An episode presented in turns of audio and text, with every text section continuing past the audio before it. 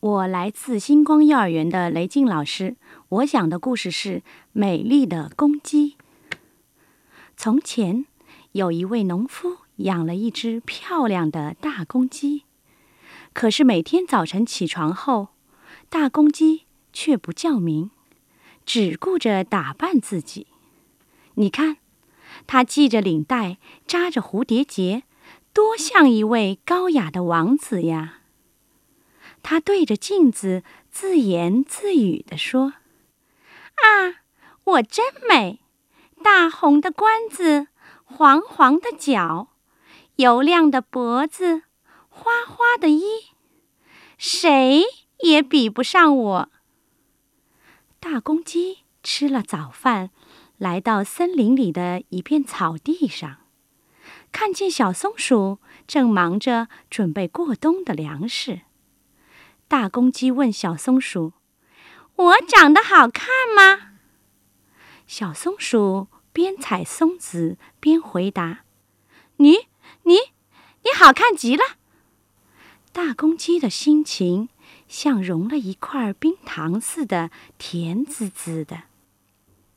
大公鸡乐滋滋的向前走，碰到了大白鹅，跑过去问：“大白鹅，我美吗？”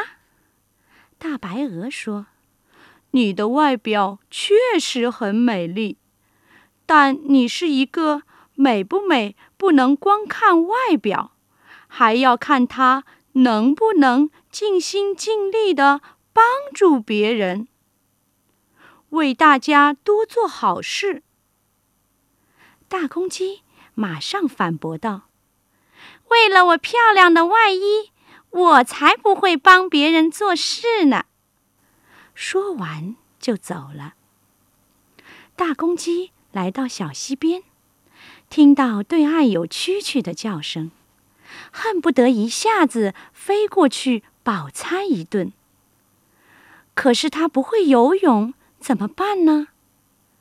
这时，大白鹅从后面跟上来，见大公鸡在发愁。就跑过去问：“大公鸡，你怎么了？需要我帮忙吗？”而大公鸡像没听见一样，理都不理，一个人下了河。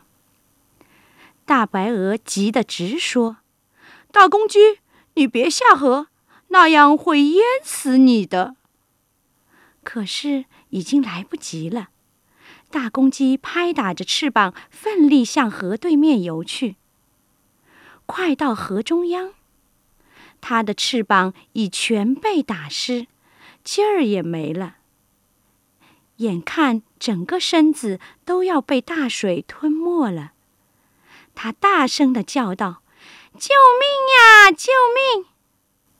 此时的大白鹅已奋不顾身的下了河。